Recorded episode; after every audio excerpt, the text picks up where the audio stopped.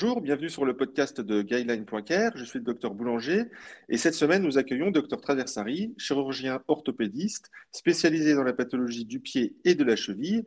Et nous allons justement parler de ces pathologies euh, en médecine générale. Bonjour Régis. Bonjour Nicolas. Alors Régis, tu as créé une formation en ligne d'une heure sur la pathologie du pied et de la cheville en médecine générale qui est disponible sur Guideline.care et qui sera en annexe de ce podcast. Peux-tu te présenter s'il te plaît? Alors, euh, je suis donc chirurgien orthopédiste, euh, pratiquant le, essentiellement sur le membre inférieur, chirurgie générale sur la hanche, prothèse de hanche, prothèse de joue, mais surtout euh, concentré sur l'hyperspécialisation cheville-pied depuis, depuis environ 15 ans. J'ai été formé sur l'école nancéenne du pied dans les années 90 et actuellement centré sur essentiellement euh, les troubles statiques, les pathologies arthropathiques, mais aussi inflammatoires, euh, et idem pour, euh, pour la cheville. Alors justement, dans, la formation, tu nous parles des troubles statiques, notamment de l'allux valgus. Peux-tu nous redire justement ce qu'est exactement un allux valgus et quand faut-il demander un avis chirurgical lorsqu'un médecin généraliste voit ce type de déformation selon toi? Alors, bon, l'allus valgus euh, est facile dans son interprétation. C'est une déformation donc du premier rayon avec un valgus phalangin, une déformation vers euh, donc l'extérieur du pied euh, de la première phalange et qui génère donc un conflit lorsque la déformation est prononcée dans les chaussures et ultérieurement les défauts d'appui vont générer des troubles statiques avec l'apparition d'hyperappui antérieur douloureux qu'on appelle métatarsalgie et des déformations d'orteil liées à la contrainte même du valgus phalangien.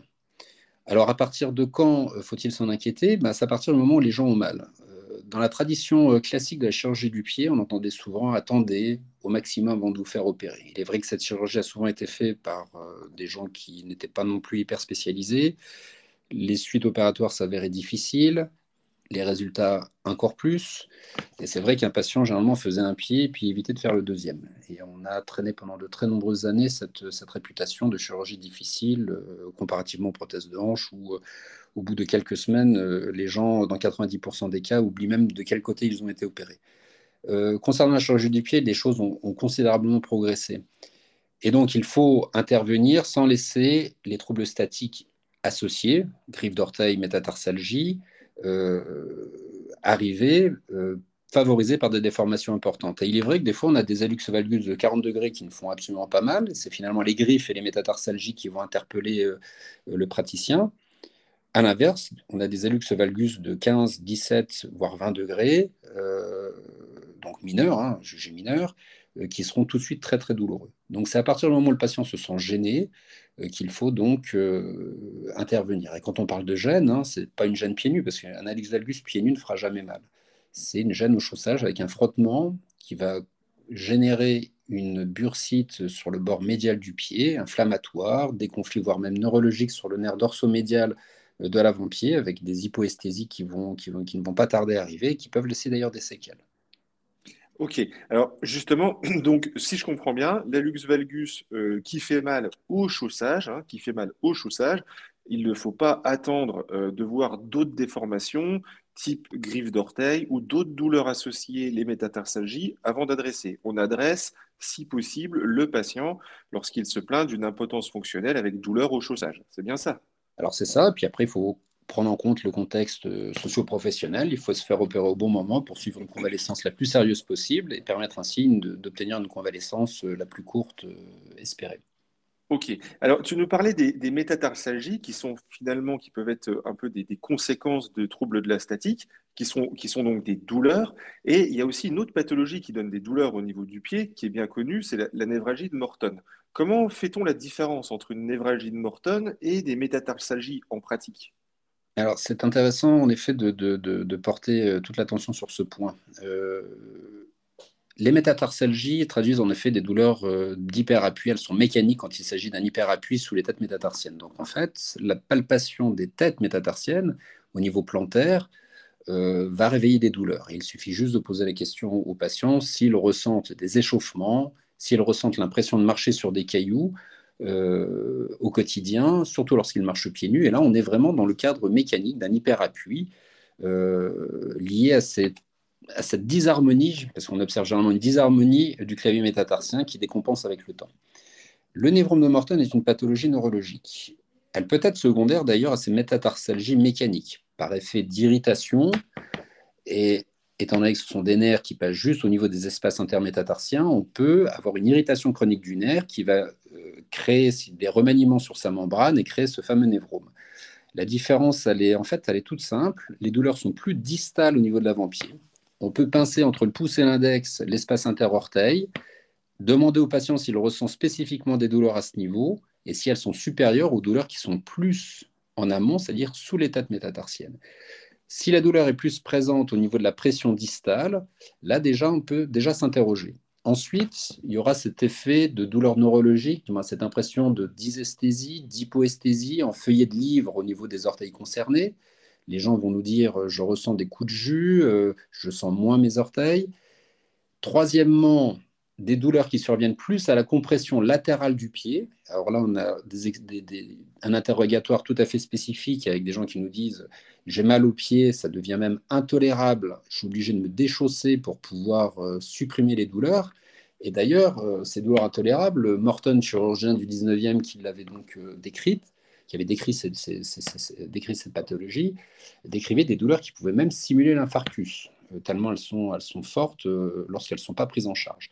Et on voit souvent des patients errer pendant de nombreuses années avec ces douleurs, euh, les examens complémentaires se, répètent, alors qu'en fait, il y a un examen pour finir, donc c'est le quatrième, c'est le test de Mulder, MULDER, c'est un examen vraiment simple, il suffit d'appliquer une, compression latérale avec par exemple sa main gauche en prenant le premier et le cinquième, le métatarsien, on, crée une compression latérale et déjà, rien qu'en faisant ça, on peut sentir des fois un petit ressaut quand on applique cette compression. Ce ressaut correspond tout simplement au névrome qui aussi de haut en bas au niveau des têtes métatarsiennes.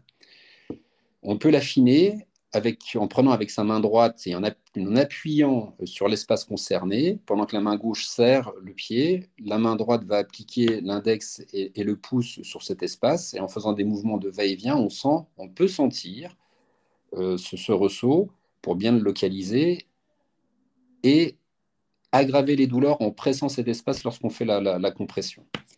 Donc ça, c'est le test de Mulder. Ouais. Ouais, donc, du coup, en fait, ce test de Mulder, il est hyper, hyper spécifique de, la névralgie de Morton. Et d'ailleurs, tu le montres très bien dans ta formation, où on voit, euh, on te voit réaliser ce test, euh, même au bloc euh, opératoire, pour démontrer ou, enfin dire, illustrer cette pathologie. Donc, si je comprends bien, Régis, oui, tu voulais rajouter? Oui, je voulais dire qu'il a une valeur prédictive positive de quasiment 100% quand on le retrouve. Ah il n'y a même pas besoin d'examen complémentaire dans les faits. voilà, ah bah voilà. c'est justement ma question. Il y a donc différence de localisation par rapport au métatarsagie, différence de caractéristiques de la douleur qui est plutôt douleur type neuropathique dans la névralgie de Morton, puis le test, donc, lorsqu'on a ça à l'interrogatoire, le test, on comprime, test euh, hyper, euh, hyper utile. Et à ce moment-là, euh, faut-il adresser le patient avec un examen complémentaire ou non? Parce qu'on parle d'échographie, d'IRM, mais d'après ce que tu dis, je pense que ça va être réservé dans les formes atypiques. Lorsqu'il y a une discordance entre la clinique et voilà quand il y a un doute. Donc on, peut en effet, alors l'IRM c'est pas le meilleur des examens, ah, on, a souvent en plus des, euh, oui, on, a, on a, souvent des défauts négatifs. Euh, et d'ailleurs, on est bien embêté, et c'est pour ça que ça embête tout le monde, parce que les gens reviennent avec leurs douleurs persistantes et il y a des examens qui semblent normaux. Donc la clinique est primordiale, l'interrogatoire, hein, si vous, quand on écoute bien son patient, euh, on, a, souvent, on est souvent mis sur le, sur le chemin du diagnostic à ce niveau-là. Et L'échographie est très intéressante, mais encore faut-il qu'elle soit faite avec du bon matériel et, par des opérateurs euh, qui ont l'habitude d'aller rechercher ces petites lésions. Parce que ça mesure un névrome, il mesure quelques millimètres, hein, c'est dans cet espace, hein, c'est très fin. D'accord. Voilà. Ce sont les examens euh, donc, à envisager en cas de doute. Hein. Plutôt l'échographie dans un centre adapté ou l'IRM en, sachant qu'en prévenant le patient qu'on n'aura peut-être pas un IRM qui nous révélera euh, cette, cette pathologie. Et qu'on confond souvent avec des bursites inflammatoires. Hein, euh. Et d'ailleurs, moi, j'ai quand même le doute, euh, parce qu'on fait des infiltrations en traitement euh, parfois de ces, de ces lésions. j'ai du mal à comprendre qu'une infiltration simple puisse traiter une tumeur bénigne. et je pense qu'on a souvent des bursites qu'on considère comme des névromes qui sont infiltrés et qui réagissent bien au, aux, infiltrations. Et ces mêmes bursites, elles sont en fait la conséquence de l'irritation mécanique liée à des métatarsalgies ou encore une autre pathologie qu'on appelle le syndrome du deuxième rayon, qui est un peu plus complexe. Euh, mais ces, ces, bursites sont différentes véritablement. Hein. C'est simplement euh, une poche inflammatoire. Et là, donc, en effet, l'infiltration peut marcher. Et on confond souvent les deux. D'accord, ok. Alors, au niveau des, examens complémentaires, si, on souhaite adresser le patient pour euh, un avis chirurgical, faut-il, comme on, l'a compris, il y a quand même des troubles de la statique du pied, faut-il quand même prévoir un examen d'imagerie systématique, radiographique simple, euh, pour adresser le patient, essayer de faire avancer un peu la, la, bah, procédure? on, a besoin, alors, euh, il y a plusieurs façons d'opérer l'avant-pied et des troubles statiques. Hein. Il, y a, beaucoup de techniques, elles se sont affinées ces dernières années. Hein parle beaucoup actuellement de chirurgie rapide, euh, de récupération rapide pardon, après, après chirurgie, la fameuse RAC hein, qu'on voit dans les prothèses de genou et les prothèses de hanche.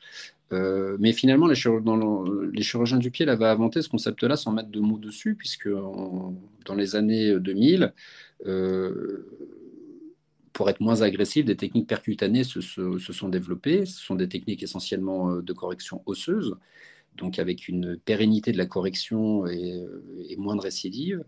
Euh, seulement, ça nécessite en effet un bilan radiographique. Il faut qu'on fasse un point, si vous voulez, à la fois sur le point diagnostic, savoir quel degré de déformation, mais aussi le degré d'arthropathie métatarsophalangène, pour savoir si on peut aller euh, faire une solution pérenne sur une simple réaxation. Donc, un bilan radiographique d'un pied face profil et puis en charge suffisent largement pour ces troubles statiques.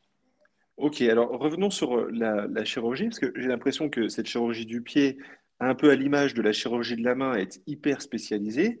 Euh, quelles sont en fait les, consignes post-opératoires, par exemple dans un hallux valgus classique Quelles sont les suites habituelles d'une chirurgie du pied mini-invasive que, que tu pratiques?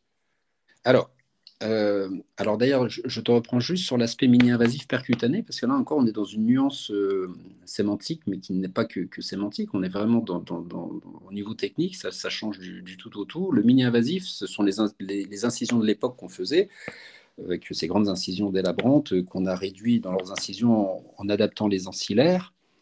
Et le percutané, on est véritablement par des toutes petites incisions ponctiformes. Hein. Euh, euh, on n'a aucun contrôle visuel euh, de, ce qu'on fait. C'est là la difficulté de ces techniques et d'une courbe d'apprentissage qui est relativement lente.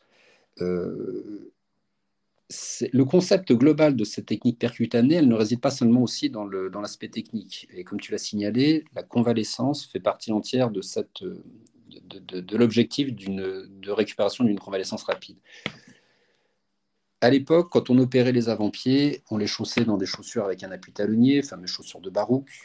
On déchargeait totalement l'appui de l'avant-pied. On pérennisait donc euh, des, troubles proprioceptifs et des raideurs. Euh, actuellement, on, a basculé totalement euh, à l'inverse. Et on a vraiment bousculé aussi les dogmes de, la traumatologie de l'orthopédie, où toute ostéotomie, donc tout geste osseux réalisé de, correction devait être associé à une ostéosynthèse, des vis, des plaques des broches. Là, on a tout supprimé. En fait, les ostéotomies, elles sont stables, ou en tout cas, on essaye de les avoir stables, auquel cas, on, met, on mettra en effet des vis qu'on peut toujours mettre d'ailleurs de, de, manière percutanée. Mais le but, c'est d'éviter euh, de, de, mettre ce type de dispositif. Le patient sort le soir même. On était les premiers à faire dans, l'ambulatoire déjà au début des années 2000, hein, euh, alors qu'on voyait encore les patients hospitalisés plusieurs jours, avec des cathéters morphiniques euh, pour, pour soulager les douleurs. Là, ils sortent le soir même avec des antalgiques simples et ils peuvent appuyer tout de suite sur l'avant-pied, pieds nus, voire pieds nus, mais aussi euh, avec des chaussées de, chaussures post-opératoires qui ressemblent de plus en plus à des baskets très larges, très souples et adaptées au niveau des semelles pour pouvoir engager le pas vers l'avant. Donc, on est passé d'une philosophie où l'appui était postérieur totalement à une philosophie où on va chercher l'appui antérieur. Et associé à cette reprise d'un appui précoce, où on doit respecter une ligne de crête où en fait il ne faut pas être en suractivité, mais pas non plus ne rien faire du tout, euh, le pied surélevé en attendant que ça passe. On va chercher sur un rythme de sédentaire cet appui, on déroule correctement le pas, ce qui permet tout de suite, en faisant ça en post-opératoire immédiat, de retrouver la souplesse et les bonnes sensations. Ce travail, n'est pas simple. Pendant 2-3 jours, ça peut faire un peu mal, mais ces douleurs sont, ne doivent pas l'inquiéter euh, le, patient. Et associé à ça, il y a des, euh, des, des manœuvres d'auto-rééducation à réaliser au quotidien. Quand on déroule bien le pied, on favorise l'hyperextension dorsale de l'orteil, c'est intéressant, mais on n'a toujours pas travaillé sur la flexion plantaire. Donc là, il va falloir faire un travail spécifique en flexion plantaire qu'on explique aux patients quand on les voit en consultation. Donc c'est en fait une démarche euh, globale, hein, qu'elle soit technique ou, ou, fonctionnelle dans la récupération. On remet le patient le plus rapidement possible. Et c'est vrai que ce n'est pas facile pour tous. Certains ont beaucoup d'angoisse, d'appréhension, et c'est là qu'on va clairement déjouer dans la convalescence. Cette angoisse va s'installer, les gens vont boiter, ils vont se crisper. cette crispation va générer des raideurs. Et on peut le comprendre du point de vue mécanique, cette raideur, mais on sait aussi désormais, c'est prouvé que ce stress, euh, ce mode de, d'angoisse, ou ça peut être aussi euh, d'impatience, ou des patients qui veulent aller trop vite, on sait qu'ils vont activer le système nerveux autonome de façon normale. Le système sympathique va prendre une hyper prépondérance par rapport au système parasympathique et on va avoir euh, des sécrétions d'hormones du stress, euh, que ce soit la cortisone, mais aussi euh, l'adrénaline, mais surtout et surtout des facteurs, des, facteurs de croissance qui vont faire proliférer au sein du tissu conjonctif les, fibroblastes et donc créer cet enraidissement. Donc, vous voyez, il y a à la fois le, le, le, côté mécanique pur lié à une mauvaise rééducation, mais aussi l'angoisse, le stress, en fait, toutes les émotions négatives mal contrôlées. Et on le voit souvent, ce sont des profils très particuliers qui nous font ça. Donc, et maintenant, c'est prouvé, on a cette preuve que, que sur les, les avec des analyses histologiques, on n'a pas du tout les, mêmes, euh, les mêmes résultats sur, les, sur la cicatrisation profonde des tissus chez les gens angoissés que chez les gens qui ne le sont pas. Donc il y a cette prise en charge aussi à avoir globalement d'accompagnement des patients. Ils ne doivent pas être bousculés. Le pied est très impactant quand il est opéré, quand il commence à faire mal. Si là-dessus il y a un fond de stress et d'angoisse, ça ne fait que décupler le, problème et aggraver les complications. Ok, super. Euh, si tu veux bien, euh, passons à des questions un peu plus perso qu'on pose à la fin de ce, de ce podcast, qu'on arrive euh, à la fin de, de celui-ci. Est-ce que tu as, dans tes études de médecine, un conseil qui t'a marqué d'un patron qui, pour lequel tu, tu essayes de, de, suivre ce, type de conseil ou un dicton médical que tu essayes de, de suivre? Ah oui, la première fois que j'ai été me présenter, euh, j'étais euh, juste diplômé, j'étais me présenter à Gilles Gros-Didier. Euh, j'ai intégré le service de chirurgie générale urgence à l'hôpital central. Premier, premier stage, premier semestre, pas le service le plus simple. Et la première chose qu'il nous a dit, c'est ne crois que ce que tu vois. Donc, tout ce qui était dit par téléphone aux urgences et autres, il fallait s'en assurer, et ne, et ne, finalement faire confiance à ce qu'on voyait. Voilà, ne crois que ce donc, un petit peu saint Thomas. voilà, c'est ça. Donc, donc en fait, finalement, c'est euh, la clinique, finalement. C'est-à-dire que par téléphone, euh, oui, c'est bien, mais euh, non, en fait, il faut aller vérifier la clinique, interroger le malade et constater soi-même les, les, pathologies. Ah oui, ok. Ok, super. Eh ben, écoute, Régis, voilà, on arrivons à nous arrivons à la fin de ce podcast. Euh, merci. Félicitations encore pour ta formation en ligne qui permet de faire le tour sur la pathologie du pied en médecine générale et en une heure, euh, dans laquelle il y a euh, beaucoup de, vidéos où tu montres justement les, examens, le pied, pré-op, post-op, même quelques petites vidéos chirurgicales. Donc n'hésitez pas à vous inscrire à la formation de Dr Traversari. Elle est ultra rapide, dure une heure encore une fois, et validera votre DPC sur un sujet finalement hyper fréquent au quotidien. Au revoir et merci Régis. Bah, c'est moi qui te remercie, Nicolas. À très bientôt. Au revoir et à la semaine prochaine.